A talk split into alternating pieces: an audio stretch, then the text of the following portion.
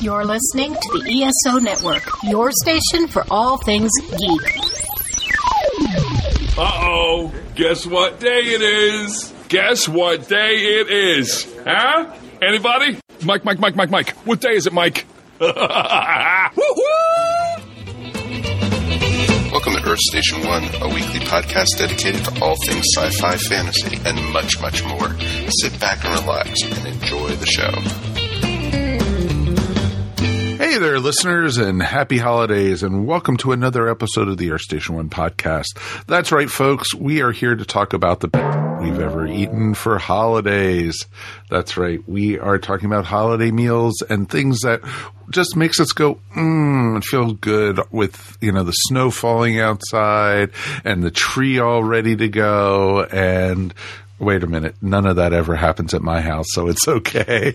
so you don't have to worry about any of that ever happening. I live in Georgia. It rarely snows here, and you know, we don't believe in trees. You know, that's okay.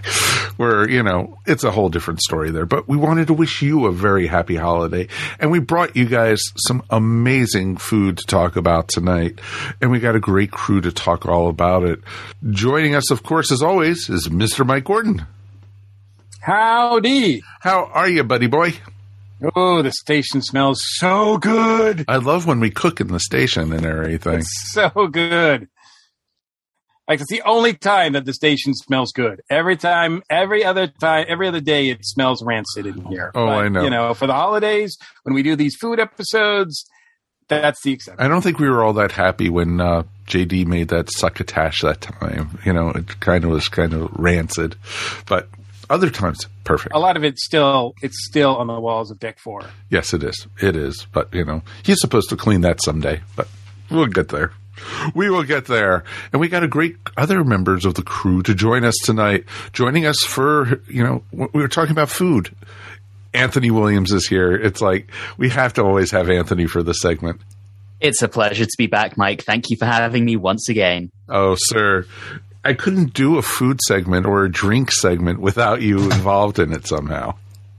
Yeah, I mean, the only way that doesn't happen is if I bail last minute, which I avoided doing tonight. Well, we gave you enough warning this time that you were able to. You do did. that. You did. That is awesome. And joining us for the first time for this segment, let's welcome Shannon Clute. Welcome, Shannon. Hello, hello. It is awesome to have you here. Um, you haven't been on for quite some time. Yeah, it's been a hot minute. Do you want to tell everyone a little bit about you? Yeah, um, so I am from St. Pete, Florida, uh, Sunshine State. So my white Christmases are the white sand out on the beaches. And um, born and raised in Florida, total nerd, just love food. So, We were lucky enough to meet you at Dragon Con the first time. yep. and you know it was true poetry in motion. She was at one of our panels and we just started talking and friends grew up and everything. It was awesome. And Yeah. she such a great person. You had a great podcast too for a bit. Are you still doing it at all or?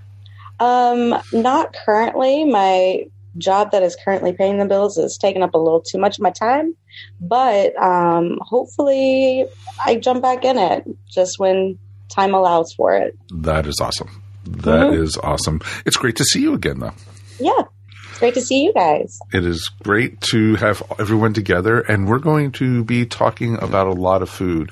And you know, we So I hope you brought your appetite. Oh yeah, and hopefully, if you want any kind of food that you guys want to talk about, please write us feedback at earthstation1.com. We definitely would love to hear from you. And do you guys have any holiday traditions? You know that you guys, you know, have food wise, or drink, or you know, or just in general, we definitely would love to hear all about it. Of course, you know, we want to also give a huge holiday shout out to our patrons. If we couldn't do ESO without you guys, and Earth Station One is a proud member, of course, of the ESO network, and Mike and I actually have a big surprise for our patrons coming very, very soon to you guys. We are breaking off rants and raves from Earth Station One and making it its own podcast exclusive to the ESO Network Patreon. So, and I can actually tell you our first episode, we are going to be talking all about the Beatles and Get Back.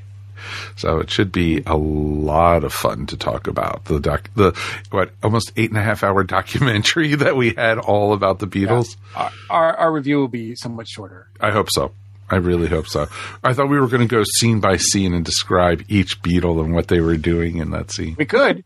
and how creepy Yoko still is to this day. You know, it's okay. Well, yeah, that's his own podcast. Yes, of course, of course. But so yeah, so very happy to say Rants and Raves is now its own podcast. So definitely ex- and it's going to be available to all levels of the ESO Patreon. So please, why not sign up for that? It's only a dollar a month, folks, starting at. Doesn't get much cheaper than that. Well, it does, but you know, for us, a dollar a month is how you guys can get involved with the Patreon. And all you have to do is go to patreon.com slash ESO network. Not that hard. Come on, you could do it for the holidays. And for all our patrons who have been supporting us over the last couple of years, thank you. And I hope each and every one of you have an amazing holiday. All right. The other thing we got to do real quick is say howdy and happy holidays to our friends at Tifosi Optical. Tifosi Optical is the place where you can get really cool sunglasses for cheap and you can get them custom made for affordable prices. You can pick your own colors, your own lenses, you, everything you want. You can do at Tifosi Optics. It's pretty darn cool. You could, if you're not into sunglasses though, and you know Shannon's in Florida, they need sunglasses year round. So you know mm-hmm.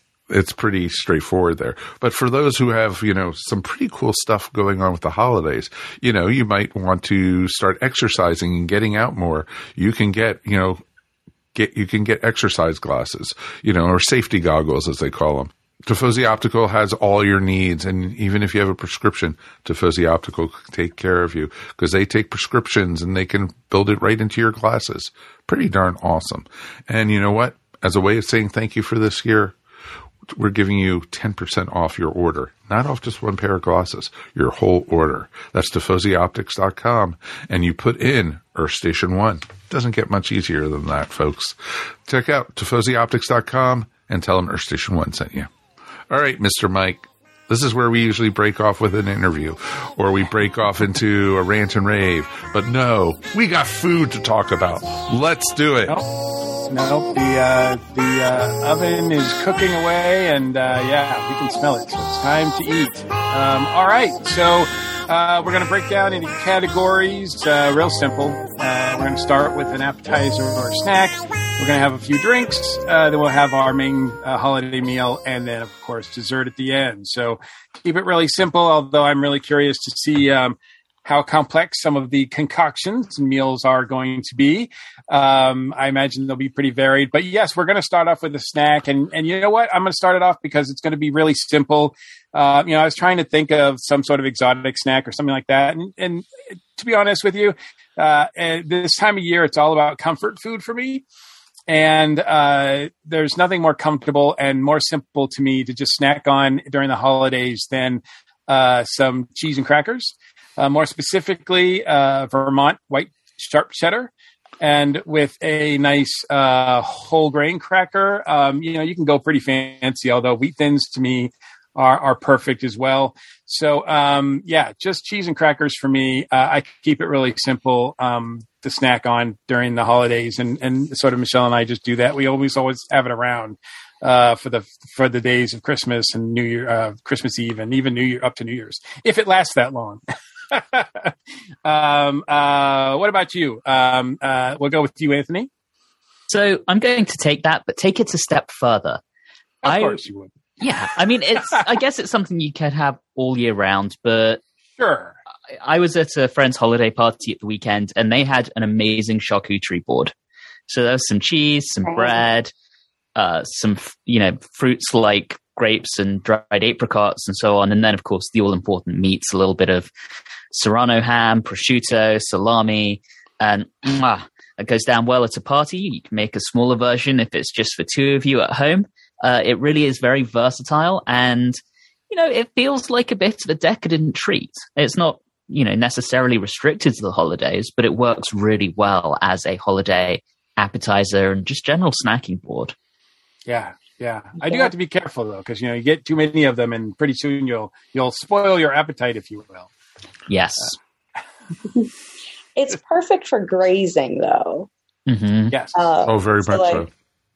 like so like for my friends and even my family we'll do the charcuterie board but like we'll do like a full like countertop full of stuff so you have like the cheeses and the fruits and the meats and then like all sorts of different types of crackers and honey and jam and um, different types of dips chocolate chip chunks and the whole variety i think the last time i did one i ended up having i think seven different types of cheeses, six different types of meat. Like it's a whole like thing, and it's a lot of fun. I like your style. Yeah, go big or go home. Like Yeah, I'm with you. go all in.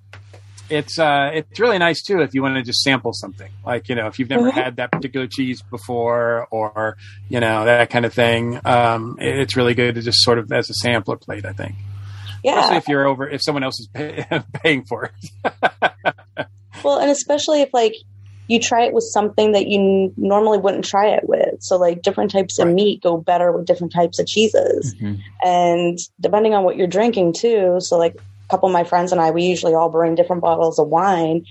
You know with this one bottle of wine you want to have this cheese and that meat versus a different bottle of wine you want to have that meat and that cheese with that cracker. And it's kind of fun to like sit there and like play around with it all and see what works and what doesn't work. See, as soon as you brought the wine into it, I'm now just thinking, yes, she is one of my people. yeah i drink a lot of wine so Oh, I should have warned you guys about that. You know, Shannon is a real whiny person. I actually wow. okay the last time i was on here i was drinking a, a wine from india oh, nice. Ooh, interesting. yeah Last time I was on, I had a glass of wine and mixed up two names, and Mike accused me of being drunk. So um, this time round, I have no wine, so this I can't be accused of that. Otherwise, I would have one. if i could only narrow down which time. Yeah, I was going to say, which episode was?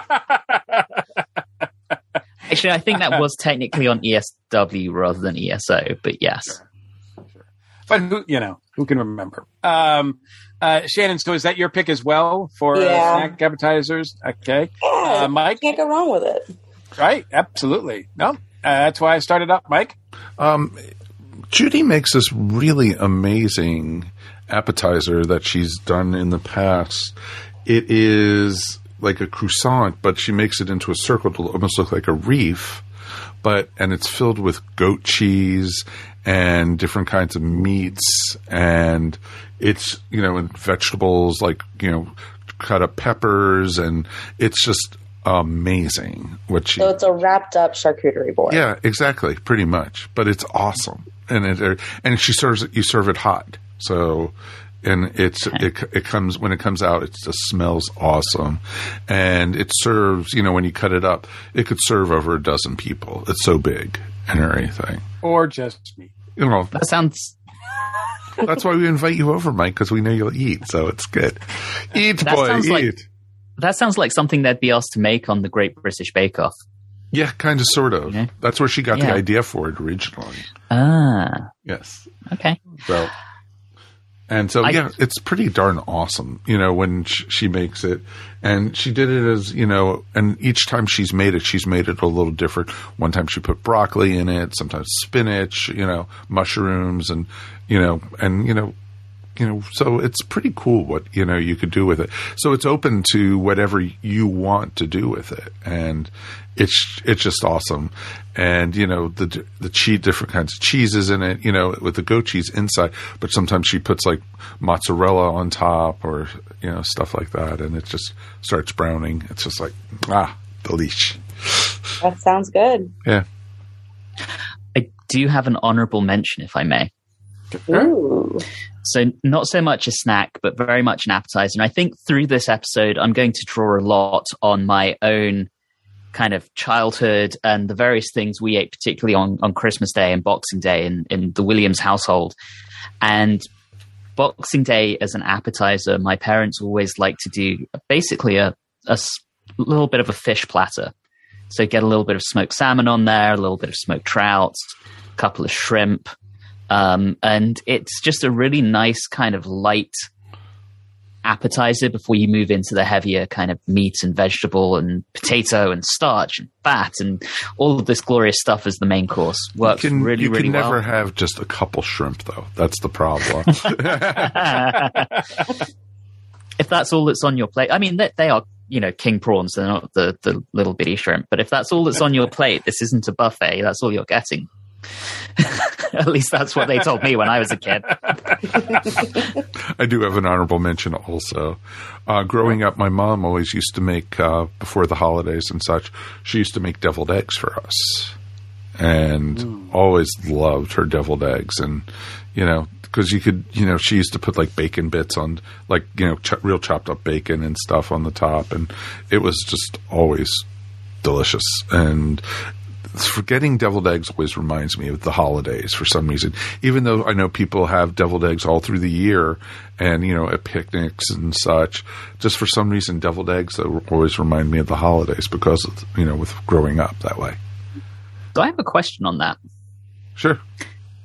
I mean, I, I agree. They do seem a little associated with the holidays to me. And maybe it's a southern thing and not originally being from the southern US, but having since moved here, I enjoy deviled eggs, but it seems like a lot of people really love them. And I don't quite understand why. I think they're good, but I just don't see it. And I keep hoping someone will explain to me why so many people adore them. Is it just an association, a comfort thing, or is my taste just off, which is equally possible? No, Well, it, it can tell depends what, you know, where you grow up because I know people who hate deviled eggs, you know, literally. Okay. Yeah. So it's I just, am- I a- don't like them. Yeah. I am one of those people. Um, although I will say I do associate them with uh, not just holidays, but like gatherings. Like uh, up Mm. north, they used to always have them at, when we went to like outdoor cookouts or picnics or whatever. Somebody would always bring a big tray full of deviled eggs. Um, so The it deviled like eggs something- come with the egg salad. yes, yes, Like, exactly. You, whoever Um, usually brings the egg salad brings the deviled eggs too. There's like a little like container that comes with the access to a big salad and the tray for the deviled eggs on top. Like it's a package deal.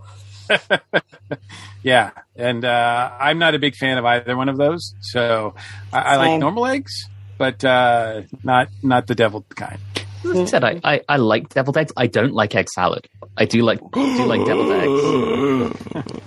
Sorry, Mike. I, I think we might have covered that during the summer. Yeah. uh, Yeah, that I think we did. ate. I think so. So maybe maybe at some point we'll we'll do our worst ever eight episodes. Uh, that should I be. don't like either, but it's a texture thing. Oh, let's get started with that. I have one. things for that when we do that. Yeah. I'm sure we have. Yeah. Um, all right. Anybody anybody else with a starter or a snack before we get into? Well, look, uh, we had some heavy foods. Mike, did you have something? I have one other uh, stuffed mushrooms. Ooh. Oh. Yeah. Yes, please. Yeah. Stuffed mushrooms. And sometimes, you know, that's another one where you could make it your own. A lot of people just use the breadcrumbs and the cheese and such to stuff the mushrooms. But I've had it with like baby shrimp and, you know, or you've had, I've had it even with barbecue beef or pork in there. And it's just some great stuff you could do with that. Couldn't tell we're a Yeah. foodie family, you know, at all. Well, and and you know, I mean, I'm just getting stuff just thinking about all this food. So we're definitely going to have to take a break before we get to our main course and, and drink a little bit, uh, get get lubricated, uh, so to speak. Um, Whoa. so uh, yeah, absolutely. Uh, now, Shannon, you mentioned wine. Is is that on your list, or or have you got something else that's alcoholic that uh, we can all partake? in? I actually got two things. Um, so mulled wine is something that my family does. We do it in the crock pot, big bottle of the wine, and then we actually use an apple cider chai tea to add the spices along with some fruit. So it's pretty tasty. And then um, actually what I'm currently drinking through this um, uses the same tea for like a simple syrup, but then you add whiskey to it. And we call it an apple cider smash, and it's pretty tasty. Nice. That does sound tasty. hmm Um, uh, absolutely. Whew, we're going to get smashed before we we uh, go on even further. Uh, It makes uh, Mike, the food go down you? better, you know. Sure, Well, absolutely. For me, it's eggnog, you know, and you know I've always loved eggnog. I remember when I was a kid, you know, because they used to serve eggnog in the cartons and stuff at the grocery store, and you know, then when I went to one of my parents' parties that they had, and they had the adult eggnog, and I thought it was the stuff from the uh, from the carton. No, no, no, no, no. I found out very quickly the joys of bourbon, and you know, it was interesting. But I've acquired a taste for it, so eggnog is always good there. But I'm going to do another plug for one of my favorite drinks, apple pie. You cannot go wrong with apple pie. It, you heat it and, you know, cause you could have it on rocks or you could ha- heat it. And there's something about having apple pie that just warms you and kills anything else in your stomach anyway. So it's just, you know, it, it's just wonderful.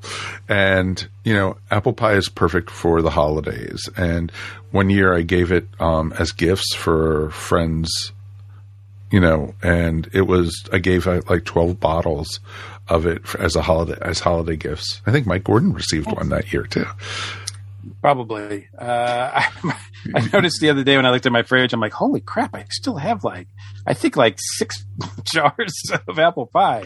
Um, Well, so I want to keep you very- well stocked, my friend. I'm going to very have a, a very happy holiday. Yes, Um, it de- it, it never goes bad too. That's the great thing about it. It, it's wonderful until Mike leaves the bottle right next to you and you don't realize how boozy it is. And then suddenly you just think, oh, so I can't get up. I can't get up, right? yeah, yeah. Uh, but there is something, you know, obviously with the fall, apple picking season leads to Mhm. Christmas with cider.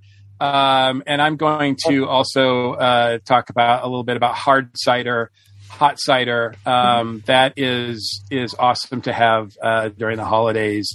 And I recently saw um, a, uh, a friend of mine went to a uh, I guess we can call it it wasn't I don't know if it was really a tiki bar but it was you know a, a bar with a lot of cocktails hand mixed and they ran across something called Odin and the Mule which I'm very curious to try it is the whipped apple cider with red hazel whiskey cinnamon ma- cinnamon maple syrup with nutmeg aromas and I'm like yes please. That please sounds Can you- delicious. can you Wow. send that to me like that would be awesome uh, so uh, so Where can I've I find this wonderful drink, Mister Mike? Yeah, that's what I'm trying to find now. I'm like, Well, what was the yeah. ingredients again? I'll make that at home. It is whipped apple cider with red hazel whiskey, cinnamon maple syrup with nutmeg aromas. And uh, yeah, it is uh, a place called the Blind Elf and um, hand mixed cocktails. And uh, I am uh, trying to find out a lot more about it to where I can get my hands on some of that because that sounds Ah. amazing. Um, So the good. other, oh, sorry, go ahead. No, she was just I was just- complimenting. Uh, yeah. I was going to say, sorry, Mike, the, the Blind Elf, for anyone listening who is Atlanta based, is the holiday pop up at the Blind Yep. Pig in Buckhead. And if you haven't been to the Blind Pig, it's a wonderful little speakeasy at the back of a Mexican restaurant. It used to be a barbecue restaurant. Um, great, great ambiance. They uh, later in the evening they'll often have a jazz band playing. Uh, good whiskey selection. Great any time of the year, but a little bit special for holidays, like a lot of Atlanta bars are doing these days with pop ups. Yeah, I'll have to seek that out then. I don't know if it's yeah. It seems like it might be kind of one of those things where you're be lucky to grab a hold of it.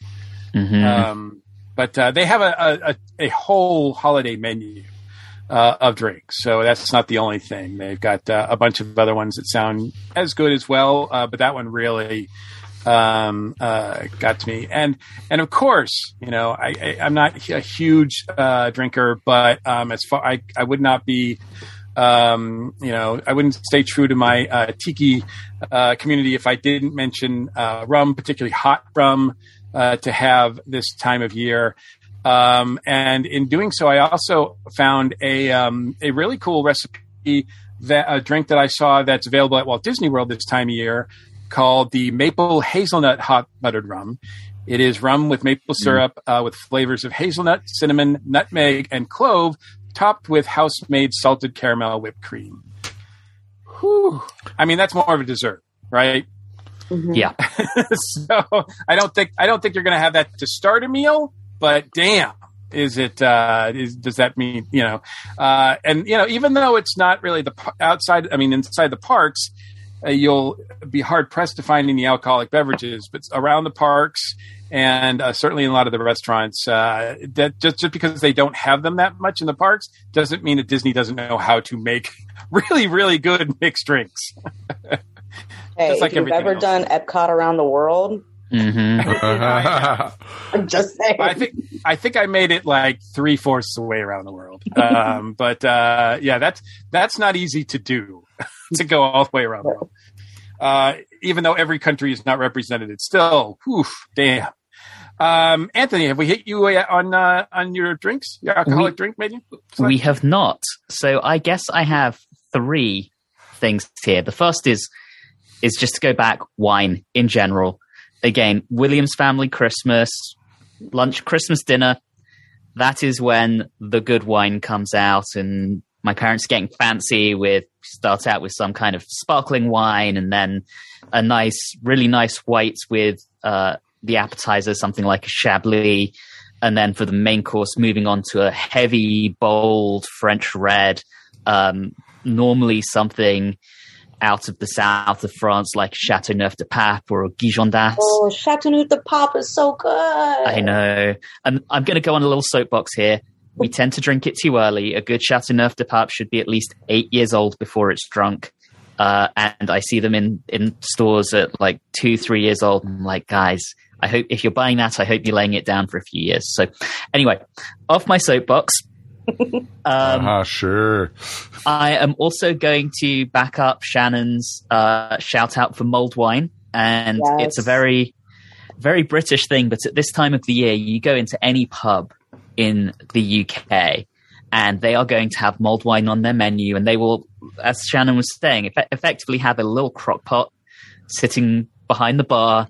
You ask for mulled wine, it you'll see them spoon it out, and it's all normally made in house, and you you just can't beat it, particularly with the British winter weather, which I don't imagine that you guys have in Florida very often. No, But- not at all.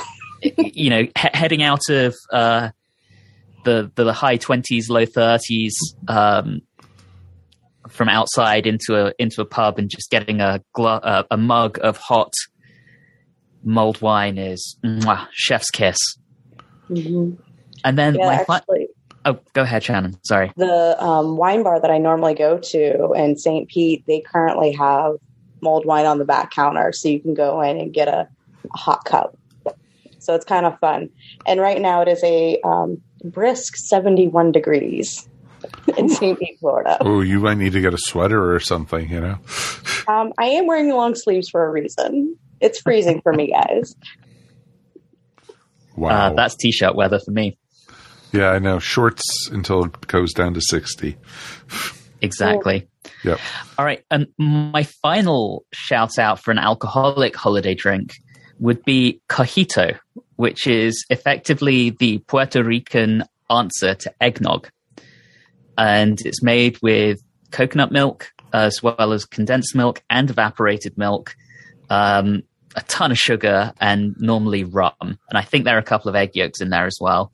And it is phenomenal. It's got that sweetness, but it's got that creamy dairiness. The coconut gives it a different dimension. And then, of course, the rum gives it a little bit of a little bit of spice if you make it with spiced rum, or just a little bit of heat if you're making it with a, a regular white or dark rum. And it's phenomenal. I fell in love with eggnog when I first moved to the south, and then someone gave me coquito, and I was like, "Ooh, I think this just got this just this got real."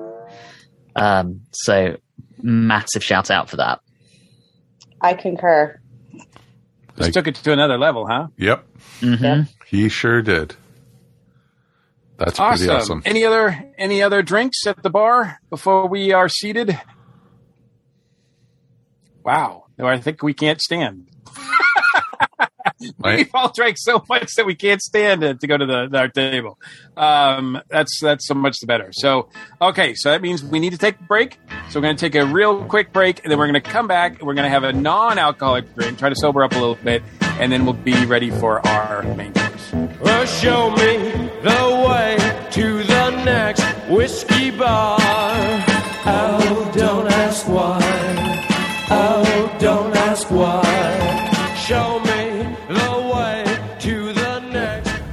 this is Ashley Pauls with this week's Box Office Buzz. It is finally Spider Man week, bringing to an end months of speculation about just how many Spider Men they can pack into this movie. I'm really curious to see how this film is handled. I'm both excited and a little bit nervous about the multiverse aspects of this movie. I mean, of course, I'm excited to see classic villains like Doc Ock from the other Spider Man movies that feature different actors playing the character of Peter Parker.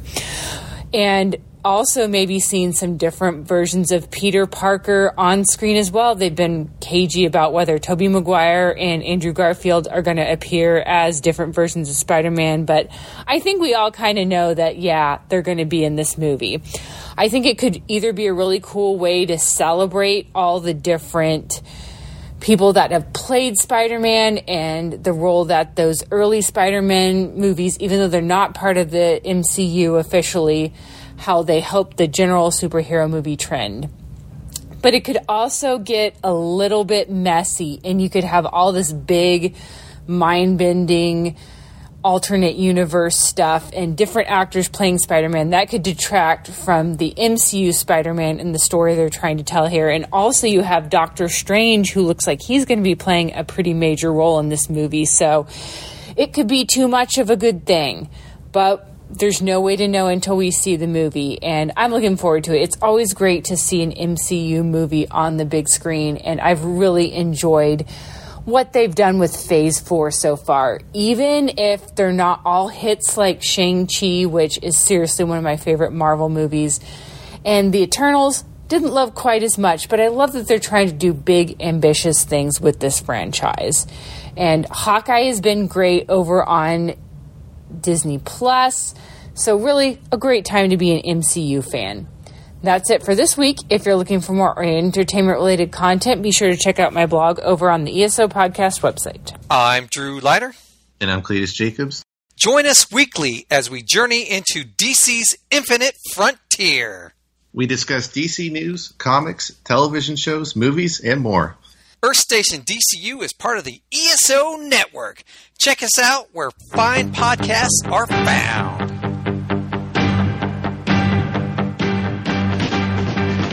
Yummy, yummy, yummy, I got love in my tummy and I feel like I'm loving you. Love you such a sweet thing, good enough to eat thing, and it's just a what I'm gonna do. All right, we're back, and uh, yes, it's a little bit more sober, uh, maybe. Uh, No. You know, you guys can be the judge. We'll see.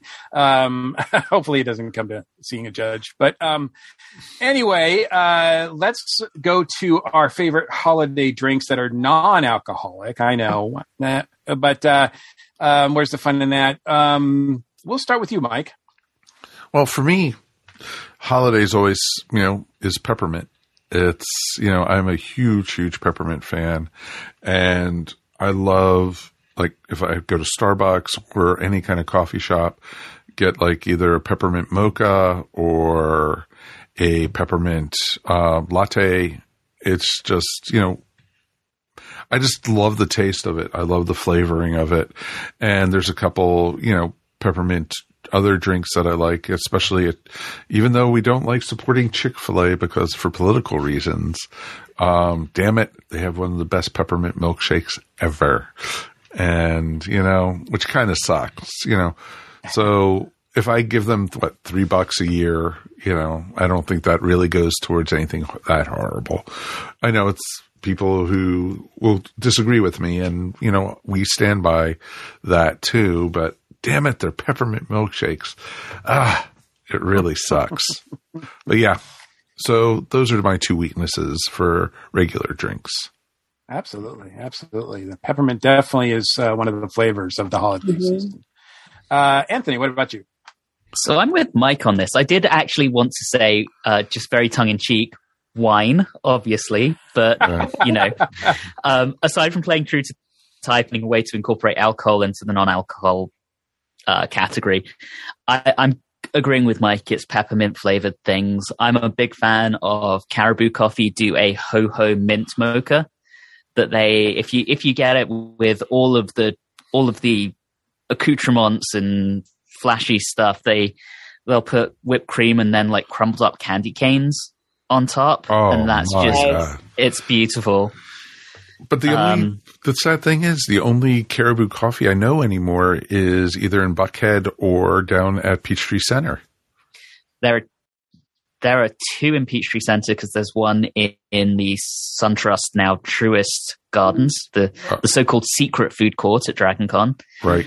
and um, there's also one in Midtown Oh, at 10th and Piedmont. that shows how much I go into town. So there you go. Yeah, um, but and I think there's one at the airport as well. Okay. Um, I forget which terminal or which concourse, but yeah, there's there's one at Hartsfield. Um, but their their ho ho mint mocha is just superb. Um, so that's my call out for this one. I might have to run down there. Gotcha. I'll Well, see you guys later. though- Bye. even though my selection is uh, is not really something that I think would uh, I would start a meal with or have in between courses or anything like that. Um, it's when I think of holiday beverages, it's it's the top, and it's uh, some hot cocoa, um, particularly with. Uh, I mean, I I you know, I, I need to have marshmallows on mine. That's uh, so. Um, you know, uh, and it, there's various forms. I think the best I'd ever had was uh, a few years ago. This colleague that I worked with uh, gave me a Christmas present, and it was a jar of of of hot cocoa mix that she put together. To be honest with you, she I couldn't tell. She couldn't. She wouldn't tell me what it was, but it was just damn good. So um, uh, I'd like to think a lot of it was homemade, but um, you know, I mean, it just there's nothing about uh, there's there's something about uh, hot cocoa, especially when you add the marshmallows. It's just it just feels like love in a mug to me. Um, so he made a uh, so- rhyme there. That's cute. so that's uh so that's what i my you know even though like i said during a meal yeah not something when you you want to have and start with but certainly it's the it's one thing now especially non-alcoholic that you can you know get that that when growing up up north you just you know if you wanted to get that cold out of that chill out of you uh, that was the that was the solution um shannon what about you So I made this actually this morning at work, and it is stupid good. So I'm planning on making it for my um, my family for Christmas. But it is a milk tea that you use to make a hot chocolate. So we have this peppermint tea at my work, and I brewed it with mostly cream and whole milk, so it was super thick and creamy with a little bit of German rock sugar. And then I used that with cacao powder, mini marshmallows, and then whipped cream on top with chocolate drizzle because you have to go all out. Yes. Yes.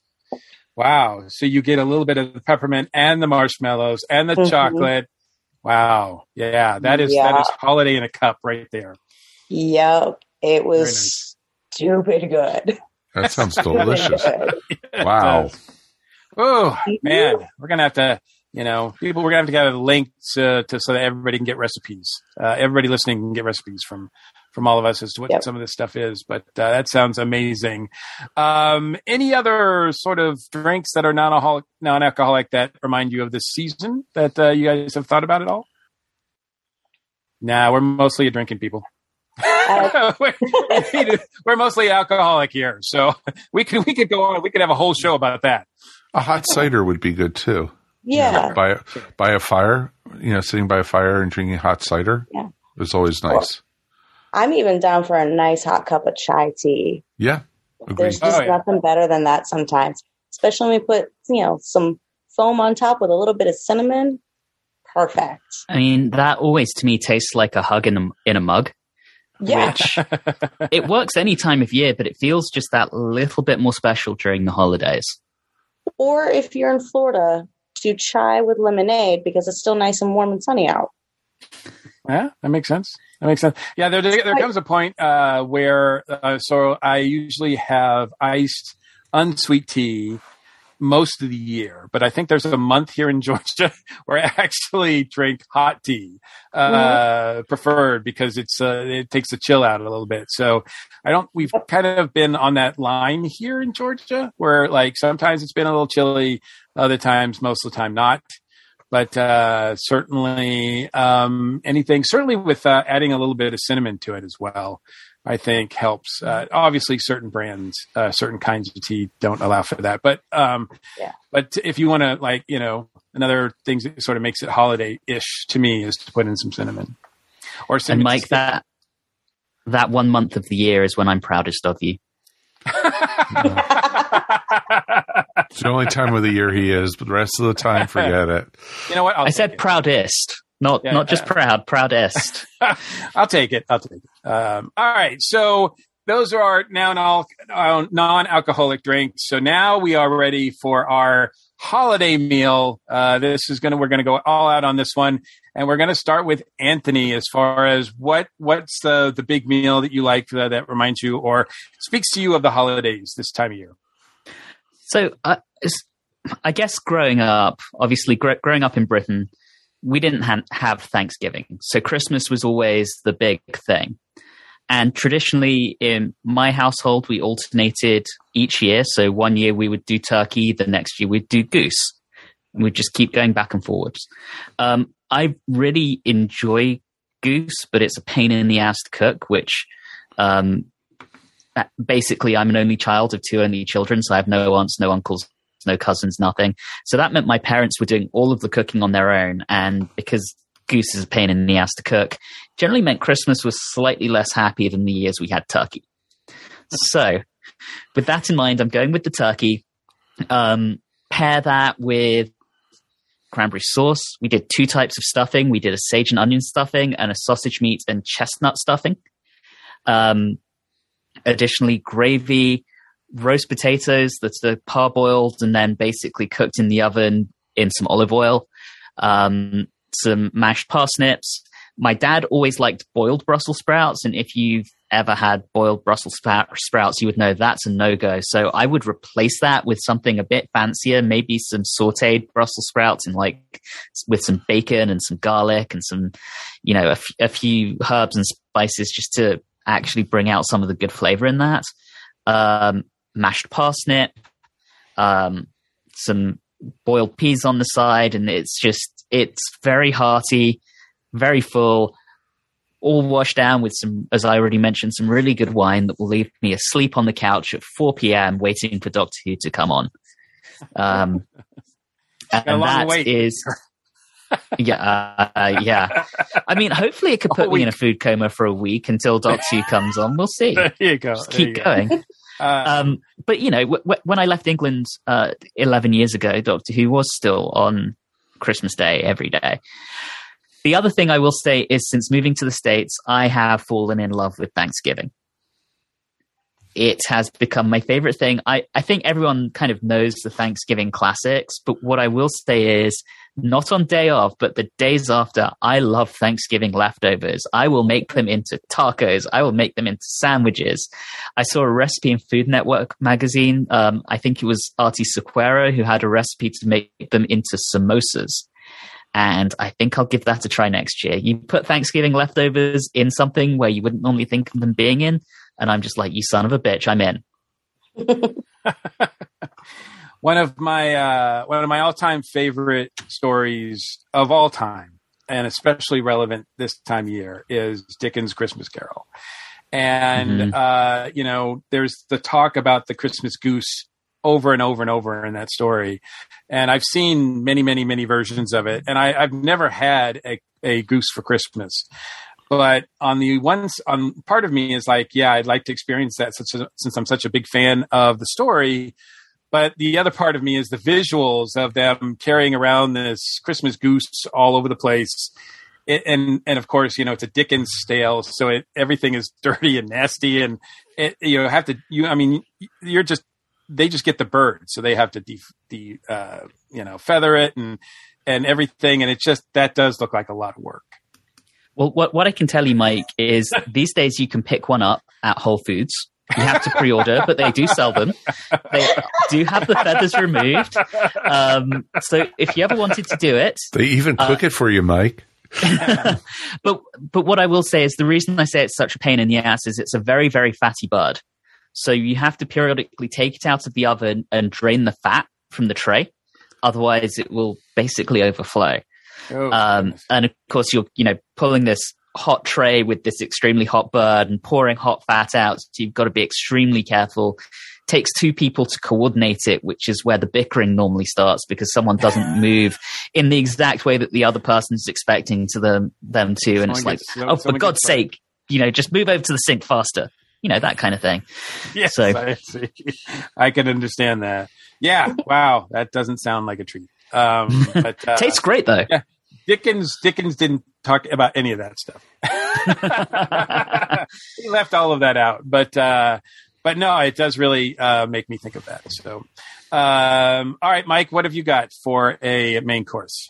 For my main course, I would probably have to say something like maybe some roasted green beans with shrimp and some General Tso's chicken and moo goo gai pan and maybe even a little bit of, you know, some I would probably maybe even have to say some chicken with cashew nuts or maybe even some tofu with vegetables. You know, it's a perfect dinner for the holidays for me, especially on Christmas. Cause, you know, on Christmas Day, it's a tradition in my family to go out for Chinese food. And it's, you know, one of the best ways to celebrate the holiday for me. And it's, it's just a blast because you get, you know, a bunch of people to go and you just, go out for you know and you share egg rolls and soup and you know all the different dishes and you know we usually get a dozen of us together for you know before covid of course. And it was always a blast to do it you know depending where i lived you know the better the chinese food the more people you got. And it was always just a great time. Well, I've uh, not during Christmas, but I've gone out with you uh, for Chinese food at a few places, and yes, you you do have a knack to pick the best ones. Um, I will get into that, and and you know we were talking uh, last week off the air um, because you know uh, forgive my ignorance, but I, I didn't know that there wasn't any sort of like you know big meal uh, Jewish meal for for you know, Hanukkah or anything like that. Not like Passover, right? So it's not like there's any big tradition of, of food that in that sort, right? No, usually the two big holidays for food for Jewish people is either Passover, like, and also Rosh Hashanah. And those are the two big ones. And that's when you usually have people, family over and like at Passover, there's a, a service you have to do with it. And it basically tells the story of the Exodus of, you know, the Jews from Egypt. And, you know, you've seen it all the time in the Charlton Heston movie, The Ten Commandments. and, you know, it's pretty much that story. And for those holidays, you know, Judy cooks up a huge, huge meal. And, you know, we've had up to 27 people for dinner and it's just, the food is amazing. Judy makes the most amazing brisket and she also makes chicken. She also does quinoa for the vegetarians in the family. And it's just, you know, it's a great way to, for friends and family to get together and another great holiday thing. And, but for the winter holiday for Hanukkah, You guys just order out. Yeah, exactly. Pretty much. We said we cook the rest of the year. We don't need to do that. And, but It's, it's like the end of the Christmas story. the big, you know, the big meal, you know, anything with Hanukkah is usually like potato latkes, which is ba- basically potato pancakes. And, Those you know, are so good, though. oh, they are. They are amazing if done right. And, you know, cause you've had some where they're like harder than, you know, this cell phone here. So, and, and usually taste just as well. So it's, you know, it's interesting to do, but yeah, um, it depends because you know the big thing because they do jelly donuts. They people do you know different celebrations for that. But for meals, no, there's no big meal for Hanukkah and anything. and that's why the jo- the running joke is always that we go out for Chinese food on Christmas, and we do. So it's And not Mike- even really a joke. Mike, you, you you'll appreciate this. my friend gets very frustrated because people see Hanukkah um, and make a big thing about it, particularly Gentiles. And his reaction is, well, it's not even one of the major holidays. I don't understand why. And I think it's particularly visible mostly because it's at the same time as holidays that the majority of the rest of the country celebrates. So people conflate it in their heads with Christmas just based on the timing. Oh, yeah. So it, yeah. Um, so I think a lot of people would be surprised to hear what you just said about it not being a big food holiday when you think about everything else that's going on at the same time with Thanksgiving and Christmas and then Orthodox Christmas and so Oh, on yeah. and so forth. Well, because it's interesting, like, like you're saying, in terms of Jewish holidays go, Hanukkah is very, very minor.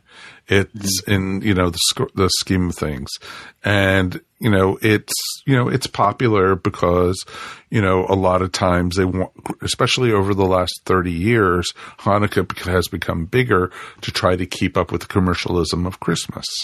And, you know, that's why now when you go to the stores and stuff, you know, you'll see a Hanukkah stand and electric menorahs and, you know, all these different things. When I was a little kid, you didn't see anything like that. And, you know, it wasn't like that. And people would say, oh, you get eight days of presents. No, we don't get eight days of presents. Or if we do, we, or if we do one of those days, we get pencils with erasers on them, you know, or the next day we get a, we get a pair of socks. Ooh, you know. A friend of mine said that Hanukkah was just a stocking, like a Yeah. Christmas stocking. Yeah. But you just you spread it over eight days instead of like Christmas, like Christmas presents under the tree. Exactly. You know, doing it over eight days. It's more of just a stocking. Whereas my grandmother would say, "Oh, these goyim with all their flashy lights and everything." Mm. All right. Well, that, that's good information to know. That's why I wanted to mention it because uh, I found it interesting when we were talking off air last week. So, so uh, all right, Shannon. Let's get back to our main course. Uh, what what what have you got on the on the table? So with my family, we don't stop eating from the time we wake up to the time we go to bed on Christmas Day. Um, we wake up, whoever's the first one up makes orange um, cinnamon rolls. You can get them at the grocery store, but we make those with bacon. So we usually eat those while we're we're doing the presents deal. Then there comes out the the charcuterie stuff, and then we have usually ham and turkey with gravy. There's rolls. There's stuffing. There's mashed potatoes, and we usually leave the skins on. Um, then there's roasted asparagus. So it's um, there's olive oil drizzled on it with some garlic and herb seasoning, and then sometimes we add a balsamic glaze to it. Um, then like a kid friendly vegetable because some of us are picky eaters, and I have a three year old niece. So um, there's something like that. There's cranberry salad that my mom makes from scratch. That was my dad's mom's recipe. Um, sometimes we have baked apples. Sometimes we have um, like a root medley, which is um, butternut squash with sweet potatoes, beets, and sometimes acorn squash, all cut up into like little chunks. And you roast them with a little bit of olive oil and Greek seasoning, and then you drizzle some balsamic glaze on that. Ho ho ho, so good. But we're all about the eating. And then as soon as you're done with that, you have dessert, which is I'll get to that later. And then there's leftovers while you're playing games. so it's a whole day of nothing but eating. So so we all want to now go to your house for Christmas. Come on down. Come on down. Can I get the reservations, please? Yes, thank you.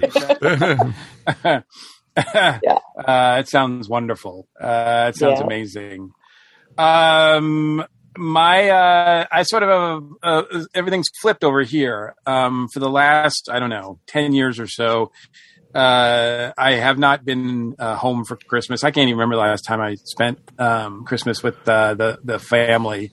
But we never used to really like. I mean, we'd make stuff, but it wasn't really ever anything that was a tradition or anything like that. So, um, but the holidays mainly have been just Michelle and I. Uh, for the last uh, 10 years, where it's just the two of us. And so, you know, I think we tried early on to go out and make uh, tons of food, but it was, it was a lot of work for you know just two people and everything like that. So um, it wasn't until I don't know I don't know how long ago this was seven eight years ago that I came across a recipe um, and uh, I've sort of uh, taken to this now that I make this every Christmas and it's uh, it's what I call my because one of our big favorite movies that we watch every year is White Christmas. So uh, I Yes. named this uh, my White Christmas chicken chili, and so it takes all day. Uh, I put it in a crock pot, and and it throughout the Christmas day it uh, kind of marinates and all that. Um, but it is a it is a white based chili, so it is uh, full of um, uh, you know northern beans or navy beans, if you will, um, chicken broth, uh, some chopped chicken breast in there as well. Um, to give it some heat and you know since it's white based uh, to give it sort of a christmas feel and a little bit of heat i put some chili peppers in there uh, some red peppers some green peppers so it looks like uh, you know red and green on white uh, so it looks very nice. Uh, it's got so a little bit of olive oil in there. Um, and then uh, some uh, cumin and flour and, and all that sort of stuff. Stuff that uh, like you would find in some other chilies as well. I even put like a dash of cinnamon in there. Um, and uh, top it off all with cheese and some sour cream, as well as um, it has to be accompanied with some cornbread, and which is not really difficult to find here in the South. So, um, and and so that's what uh, you know. We have a few bowls of that, and then um, and we are pretty content. And if we're very fortunate, we'll have some left over for the next few days afterwards. So, so that's uh, that is something that we've done for the last few years, and um, it's become a Christmas tradition, at least as far as this house goes. So, so it's very simple to make. Um, you know, we can put I put in all the ingredients in a crock pot, and we can just do the Christmas thing all day. Sit around, and then at night we watch. We you queue we queue up White Christmas and and have some hot chili and and enjoy the the evening. So. Uh, very nice. Uh, that is uh, so. That's our main course. Anything else, you guys, for main course meals that or items uh, in the main course that uh, we've left out, or uh, other things you want to mention? Actually, my family used to do chili for Christmas Eve. So after Mm. going to the Christmas Eve service, we would come home and have chili. And then one of the family members isn't a really big fan of chili, so we thought we'd be nice and like switch things up so that way they could have something that they liked also. But um, yeah, that actually used to be one of our things, and we watched White Christmas literally nonstop s- from Thanksgiving on. Ah, such a good movie. That's pretty Such a good movie. Um, and uh, yeah, it's uh, it- yeah, it's fairly fun. We never, you know, we never get tired of it. That and and Rudolph and uh, Charlie Brown Christmas. Those are the three things we watch. Uh, I think we watched the first two on Christmas Eve, and then you know sometimes it varies depending on what we're doing. But I'm pretty sure I could quote the entire movie of White Christmas. Come on, people. we want to get our food on. We don't want to talk about White Christmas. Come on. well, if I, could mean, only if I could only dance. I'm usually like that. eating when I watch it. Okay, that's that's fair. That's if I could only fair. do like uh, the the the Danny Kaye type uh, dances, then I could sort of uh, you know burn some of the calories off. But uh, so that is the main course, and uh, we're all full up. So we're going to take another break. Then we're going to come back, and it's time for dessert. Woohoo! Woohoo! It's Christmas time.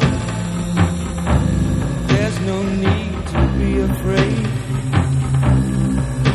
Christmas time, we let in light and we banish shade. And in our world of plenty, we can spread a smile of joy. Throw your arms around the world. Hey, everybody, Michelle here with an iconic rock talk show moment. And of course, it was a very sad week in music last week. Mike Nesmith, singer, songwriter, video music visionary, record producer, music business executive, and guitarist and singer for The Monkees, passed away age 78 from heart failure. And this is just came less than a month, about three weeks after wrapping up a very successful final uh, Mike and Micky show tour. uh, at the Greek Theater in L.A. And a lot has been written and, and said about how being a monkey was uh, ultimately a bit of a burden for all four members, but particularly for Mike Nesmith, and how he railed against the control and restrictions that the network suits put on them as as performers, and how it frustrated him in his true vocation calling, which was as a country rock performer and songwriter.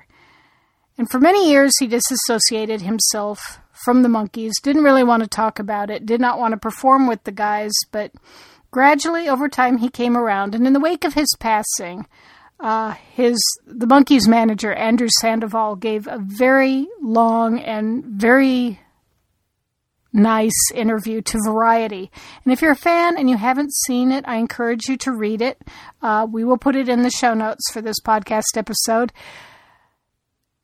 He talks about how um, Mike came around. He said he died knowing they were beloved, and he finally embraced what they meant to so many other people.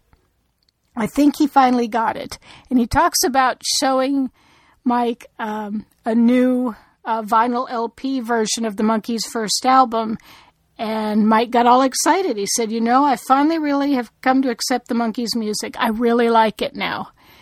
And he was very determined to do that final tour. It was something he very much wanted to do. And he got to connect with a lot of fans, he got to connect with family, and he really went out on a high note. And um, although it's sad that he's gone, um, it's very nice that he had this uh, this final experience and that the fans got to. So I encourage you to read that Variety interview and uh, enjoy the Monkees' music because we will have it forever. This has been the Iconic Rock Talk Show moment. The blog is iconicrocktalkshow.wordpress.com. I will catch you next time. And welcome to Cigar Nerd Summer. It's hot outside, time to fire up the grill, and of course, fire up some stogies. You know, the beaches are open and movies are back. So now we're going to be coming at you with brand new movies and also brand new cigars. So break out your tank tops, fire up the grill, lay out your beach blanket, and make us your summer destination. CigarNerdPodcast.com, also on the ESO network at ESO Network. So this is Christmas. And what have you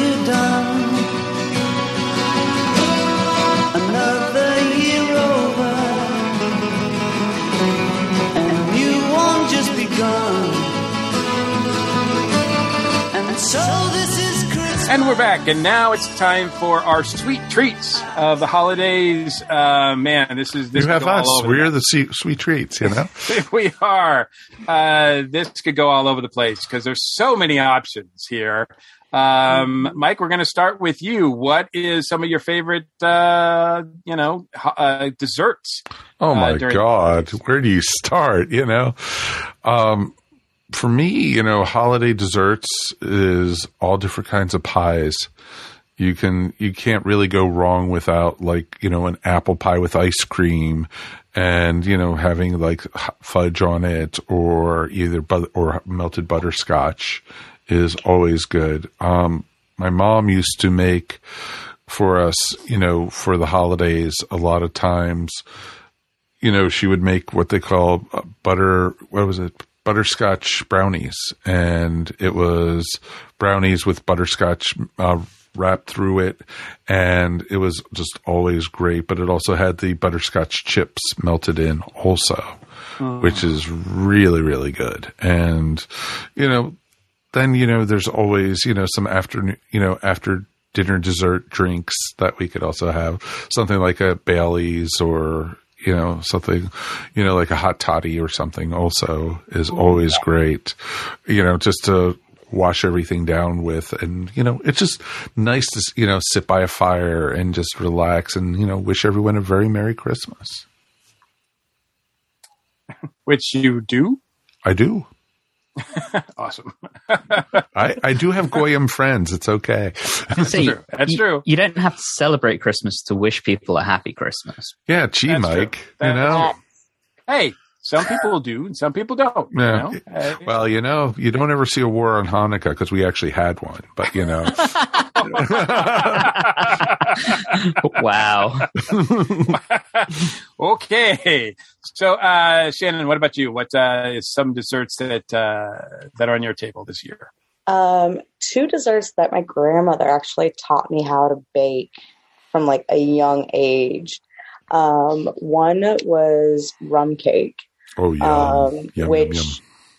every year I get about like 20 requests for it. Um, I think actually this year so far I have 15, but I think there's a few people who are running a little late with their their their requests for it. Um, so I make that from scratch, and let's just say you have to be 21 and up in order to consume it. Um, and then the other thing, my grandmother and I used to make these cute little like mini cheesecakes, and we'd leave them in the freezer, and they were just like some of the most delicious little cheesecakes in the world. And just sit there, and it's like one pop, one bite kind of deal, and they were just that was a Christmas treat. Every year you'd have those. Mm, very nice. Very nice. Anthony? So I'm going to go super British on this because, duh. Um, That's why you're here. Exactly. So the, the the two staples of British Christmas, whether it's for desserts or you know because it's 4 p.m. in the afternoon and you kind of want a sweet treat, um, the the big thing for that would be mince pies, and they can be made with puff pastry or short crust pastry, and the so-called mince meat has no actual meat in it in modern day. It's basically a a bunch of caramelized um, fruits, basically. Ber- yes, Shannon's holding a jar up for anyone uh, listening, but basically berries and um, and citrus peels, and it's all kind of combined and cooked together and forms this absolutely delicious kind of sticky gorgeous substance that you put inside puff pastry or short crust. You can put a fancy design on top if you're so inclined, and dust the whole thing with icing sugar, and mwah, serve that with something like a, a, a brandy butter, and it's just divine. And then the other thing, a little less uh, useful as a snack, would be uh, Christmas pudding or figgy pudding, as it's often known, which is very much a, a true dessert after your big Christmas uh, dinner, and it's what in England we would call a, a pudding in the traditional sense, i.e., it's traditionally made with suet. It's very stodgy. It's normally steamed, um, or at least traditionally would be steamed. Um, and again, it's uh, it's got figs in it. It's basically a kind of cakey substance, but it's steamed rather than baked.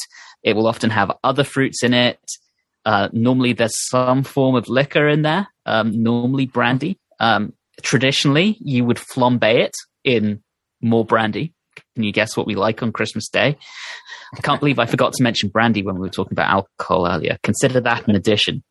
Um, and then if you're feeling decadent, you could serve it with uh, whipped cream or with ice cream or some kind of liquor infused cream because, well, uh, Shannon said that her family starts eating when they get up on Christmas Day. My family starts drinking and we just keep going.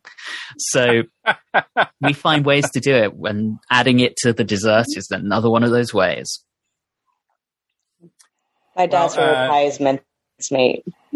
Yeah. Yeah, um, you know, a couple of things struck me as you were as you were talking. Uh, obviously, you know, talking about Christmas Carol from Dickens. Um, not only the goose, but the figgy pudding. i I think was also on the menu there too. Uh, Mrs. Cratchit made, uh, I guess, a hell of a uh, pudding, um, and that uh, I think it's in one of the songs as well, or Tiny Tim sings about it or something.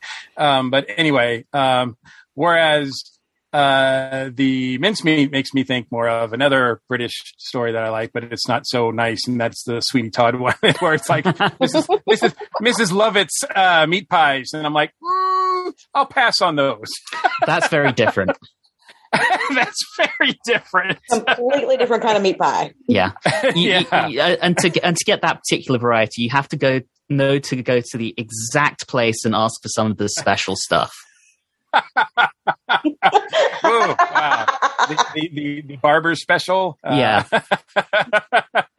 wow. Uh, yeah. So, but still, nice uh, literary references in your food picks. I, I appreciate that. Very awesome. Um, uh, for me, um, you know, I, man, I think of so much like, you know, there's so many cakes, pies, et cetera, et cetera, puddings. Uh, but when I think of the holidays, like I said, we didn't really do a lot of like traditional cooking when I was younger. But one thing that we did do all the time as a family that I can remember is we made, uh, Christmas cookies. Uh, so, and, you know, simple sugar cookies, but made with a, you know, cut shapes. So we had like a, a tree, a, a reindeer, um, a star, you know, that kind of thing. Um, you know, put sprinkles on it, um, put frosting on them, whatever. And uh, so there's nothing that takes me back to my childhood as far as um, holiday food like those kind of simple uh, Christmas cookies. Uh, sometimes sometimes they were a little too burnt. a little, but uh, they came out a little bit too burnt. But they that, made them like a little crunchy, and I, I kind of uh, appreciate those uh, just as much as if they were done perfectly because uh, they just uh, remind me of um, remind me of my family.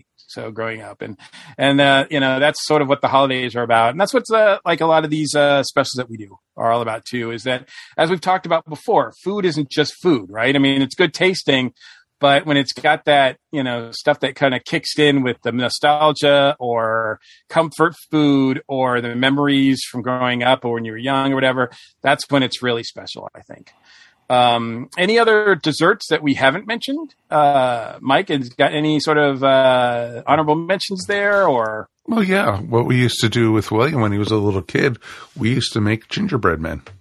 Mm, yeah, that goes along with the Yeah. sugar cookies a little bit, but I, I've, ne- I yeah, uh, sugar, yeah, but gingerbread is okay. Yep. Because we used to even try to build a gingerbread TARDIS. It was pretty fun. That's awesome. gingerbread. Totally doing that with my niece next week. Yes. Thanks a lot, Mike. Thanks You're a welcome. lot. Hey, you can never go wrong with that. And, and it's it's a box. It's really easy. but yeah. Now when we did the gingerbread Daleks, that was a little harder. But you know. Ooh, yeah, it's a lot of work for something that you're going to just eat. Mhm, But, well, um, we don't discriminate here. take a photo and then uh, and then move on to eating, right? exactly.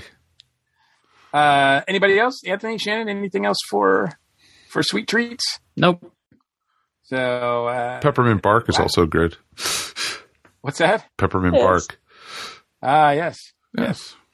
No, uh, no ribbon candy. Yeah. No fruitcake. Fruitcake. No, uh, Oh, I use fruitcake usually as a doorstop, you know. my uh, my grandmother used to make a fruit cake when I was a kid, and she would encase the whole thing into marzipan. And I think that more or less ensconced my hatred of of marzipan from a young age. Whew. Whew. I do remember, um, you know, in my short time when I was in England uh, and uh, working do my do my internship at the British Film Institute, and I was there for the Christmas season. I do remember uh, going to Harrods and getting a a uh, sort of fruit cake, but it was a very rich, very wonderful experience. That was not like the kind of fruitcakes that you know caramelize and uh, are are sort of like you know encased in whatever it is that they're made of for for decades. something that could last a nuclear explosion. Yeah. Exactly. Yeah, you can't. I don't think. I don't think it's legal to dispose those. I think you have to kind of. I don't know if they burn, but that's the only way I know to get rid of them. See, I think you're meant to call in the EPA for that. Yeah. Yeah. Yeah. No, I mean, fruitcake when it's done well can be really, really good and enjoyable. They're just very, very seldom done well. Absolutely. Absolutely. It's kind of like those um, uh, those New Orleans cakes, you know, that you find the, the baby in. Oh, the or whatever. king, the Like- king King cakes, yeah. Yeah, some of those when those are done like homemade, they can really hot, they can and hot and fresh, they're really good. But then you get like kind of the store ones that are just sitting there for a while and ugh, not very good. They're just really dry, I know a friend broke a tooth on one of those damn babies. and uh, and uh, that's good. luck. Thankfully, I've And only the- had fresh ones. Yeah, yeah. The baby's just screaming to get out of there. Yeah. Um, so anyway, um, all right. So any other thoughts about, you know, holiday food in general? Uh, is it's a good time for eating though, right? Oh, God. And drinking. It's a great time for eating and just being with people you love. It's about Simple being together. It's about being together. And you know, and one of the things I love about the holidays, in all truth, is that the that people are almost actually nice to each other. You know, almost, Almost. almost. Don't want to go that far, but you know. But yeah, but and that's the cool thing. And I love I love seeing the Christmas lights. The Christmas lights are amazing. And you know, when I was a kid, we used to go driving just to go look at the Christmas lights around in the neighborhoods and you know, or as my parents said, let's go look at see how the rich people live, you know. Well, uh, there are yes, and my uh, brother-in-law does. Uh, man, he's got a light show on his house that I can almost see from here. Um, and uh, and he lives in Massachusetts, and I live in Georgia. So that's uh, to give you an idea on how bright that is. I didn't know your Um, last name was Griswold. Wow. exactly. It's, he, he, he, I think that's who he took the his uh, notes from, uh, as far as uh, how to decorate the house, uh, the outside anyway. So, um, but yeah, we don't obviously Christmas decor here when you've got as many cats as we do. It's just non-existent. Uh, we uh, we put a couple stockings up, and that's about it. So everything else is is uh, it's just a cat, a cat toy.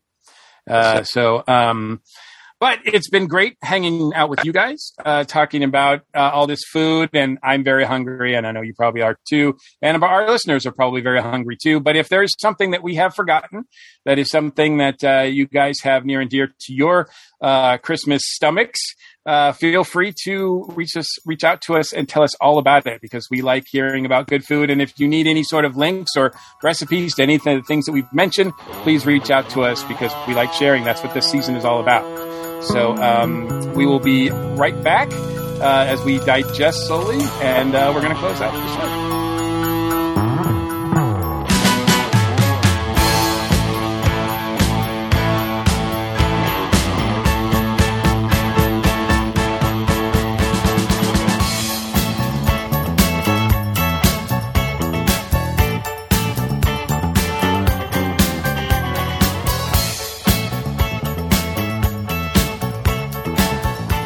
Welcome to a Geek Girl's Take. I'm your host, Angela, and this week, this Geek Girl is talking about the new Fantastic Beasts 3 Secrets of Dumbledore trailer. So, there's been a lot of controversy around the third Fantastic Beasts movie, other than just the creator being very controversial. The replacing of Johnny Depp in the film, the movies really not fitting their titles of being about Fantastic Beasts, and really just turning into a Dumbledore film series, which saddens me since I really wanted to see Newt's adventures with magical beasts and the horrible hairstyles they keep giving to the character Credence or Aurelius Dumbledore. I guess we'll figure out who he is in this film. But we did get a really amazing looking trailer that leaves me really wondering what is going to happen in this film. My hat is off to the special effects department on this too because all the magical effects and special effects look flippin' amazing in this trailer. Like, they look so good. We did not see Tina at all, so I'm wondering if she will play any part in this film. But we did get a lot of new characters, and Jacob gets a wand, which will be interesting to see how they explain that and how they show him using it. His interactions with the students in the Great Hall was also the most wholesome part of the entire trailer, since Jacob has been one of the best characters in the Fantastic Beasts franchise. I also really love how we got to see Newt and his brother interacting and being better to each other since they have had a rough, rocky road in the last two films. I am interested to see what Mads Mikkelsen brings to the role of Grindelwald and how he will play the villain. I am sad we don't get Johnny Depp playing the character anymore, though, since I was really interested to see the interactions of a Depp Grindelwald with Dumbledore. But I am excited to see how Mads will play it out as well.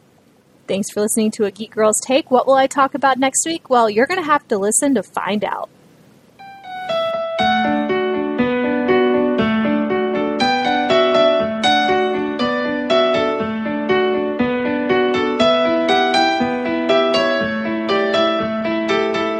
So before we get out of here tonight, let's of course say hey to our friends over at Inked Marketing.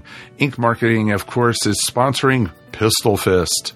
Freedom Fighters, come see the- all the new covers, stretch goals, swag, and 100% more. 100% complete 96 page epic played out to the historical backdrop like the Boston Massacre, the Battle of Lexington and Concord, and Fort Ticonderoga, featuring historical characters like the heroic runaway slave Crispus Attucks and brilliant Benjamin Franklin. That is Pistol Fist from J.S. Earls, only available through Inked Marketing. So you can find them at inked.pub slash Pistol Fist. And definitely check it out because their Kickstarter ends on the 19th, folks. So it's not that far away. So definitely check them out. And of course, let's check out of the show. We, I am so full from just hearing you what you guys talked about food wise, and now I was, of course, you know, buzzed from the alcohol, filled with the drinks, and you know, and the food was just amazing tonight. And we had a great bunch of folks to talk with about it tonight. Shannon, thank you so much for joining us tonight. You are more than welcome. Thanks Anything- for having me. Anything you want to shout out about? Um, you can follow me at Shannon Clute is on all the things. Um, I've recently become a Universal Pass holder, so I'm there all the time. If you want any fun stuff to, to do about there, hit me up. That is awesome. That is Mhm. awesome. It's she she puts out some great stuff, folks. It's always Yeah. fun to see what she has. And of course, Mr. Anthony Williams. Mike, it's been a pleasure to be here again. Thank you for having me. And anything you want to shout out about? As always, uh, you can find me on the Watchers in the Fourth Dimension podcast. We are watching our way through all of Doctor Who from 1963 until now. Uh, we are currently deep into the Jon Pertwee era. Uh, we're about to put out our first episode of season nine. Uh, um, and you can find us at watchers4d.podbean.com as well as on Apple Podcasts, Spotify, iHeartRadio, etc., etc., wherever you like to get your podcasts, really. Um, and you can also follow us on social media where we are at at Watchers4D. Generally, Excellent. that's where you can find me. Most excellent, sir. And it's always been great to talk to you as always, my friend. Likewise. And of course, Mr. Mike Gordon. We've made it through another one, my friend. We did, and as always, it's my pleasure. Although I'm very, very full and very, very buzzed after this. Uh, once again, after we've eaten all this holiday shit. Anything you want to shout out about?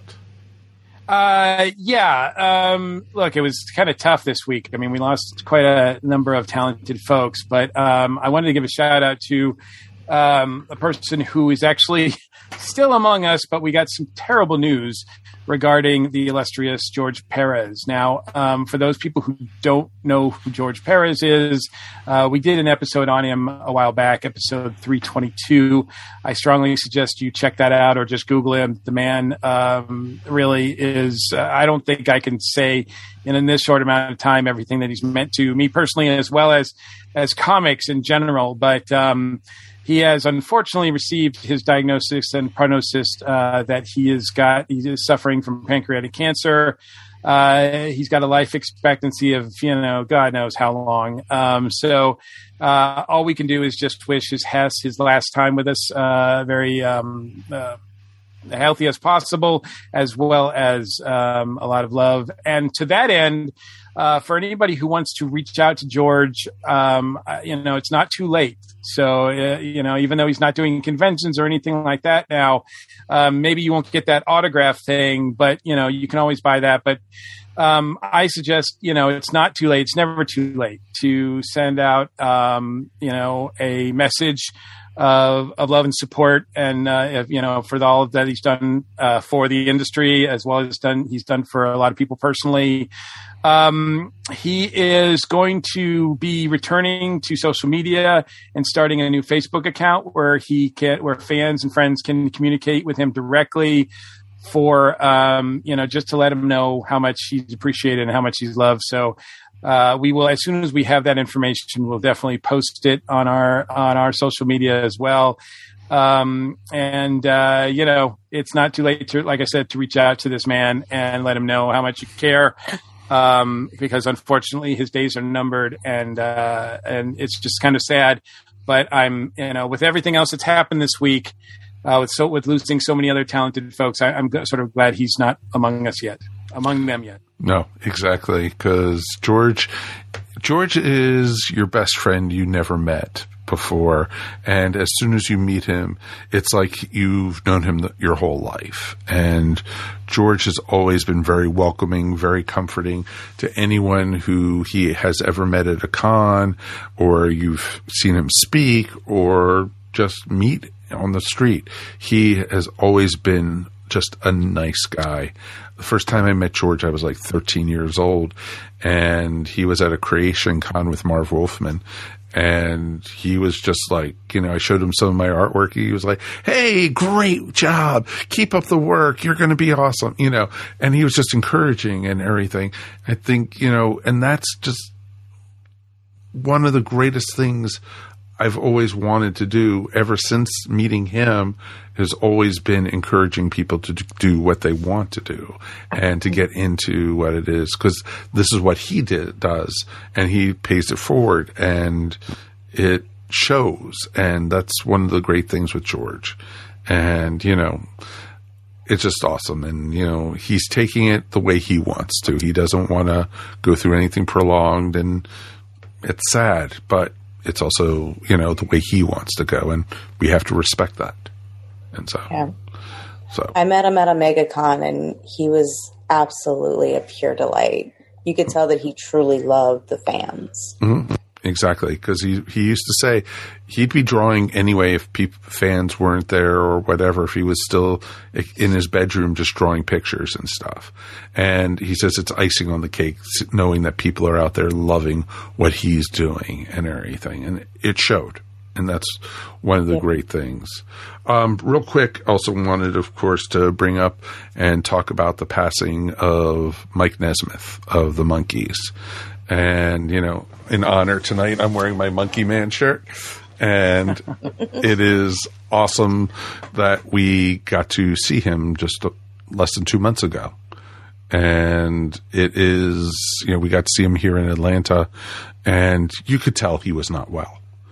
And there was just some very obvious things, and we've talked about it on the show in the past. So I'm not going to go into that again. Uh, Mike was always one of my favorite Monkees, just because he always seemed like he was the leader of the band, even though he was the quiet one. He let Micky do all the talking for him, and he let Davey be the cute one that all the girls flocked to, and Peter was the goofy one. But you could always tell that Mike, it was Mike's band, and he was the the songwriter. He was the one, com, the you know, coming up with the brains behind everything that was going for, especially when they broke off from like Don Kirshner and away from that t- era of stuff. And you know, if you ever watch MTV, thank Mike Nesmith for it. If you ever, you know, he was a pioneer in music video. He was, you know, a songwriter, you know, for songs that he wrote even all the way back to the mid 60s that, you know, you probably have heard a zillion times, but didn't know he even writ, wrote them. So it's just, it's just amazing. And, you know, every time you ever used a typewriter when you were younger and had to use whiteout, thank Mike Nesmith's mom for that.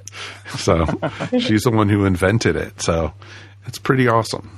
So yeah, Mike Nesmith will be missed. He passed away at 78 years old and, you know, natural causes, but he is going to be remembered for quite a long time. And it's crazy to think that Micky Dolenz is left out of the Monkees.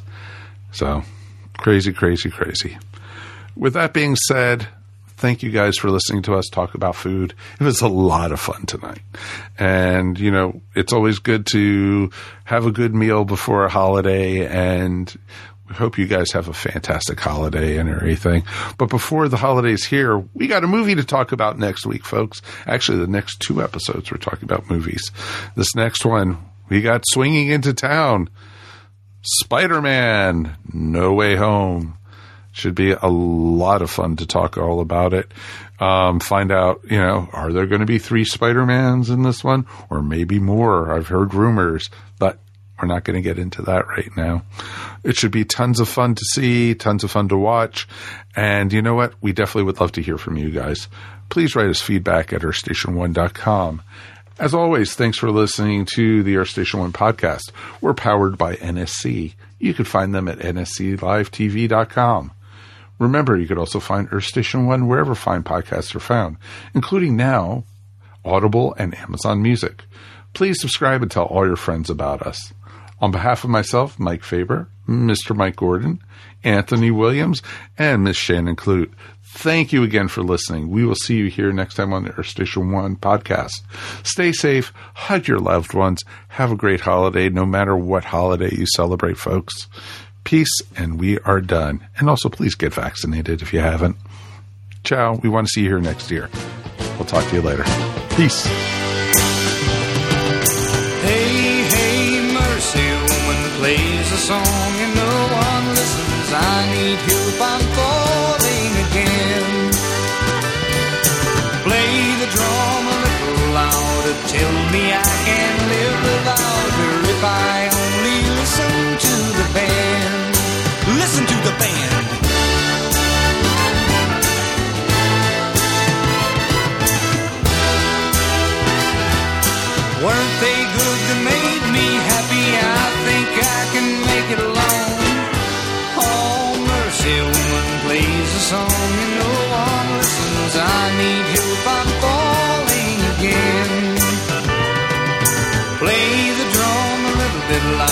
tell them they can live without her if they only listen to the band.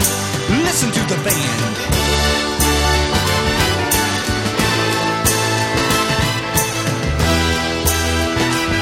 Now weren't they good? They made me happy. I think I can make it alone.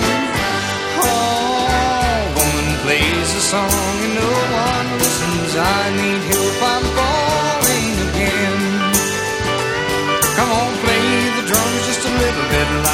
Tell us we can live without her now that we have listened to the band.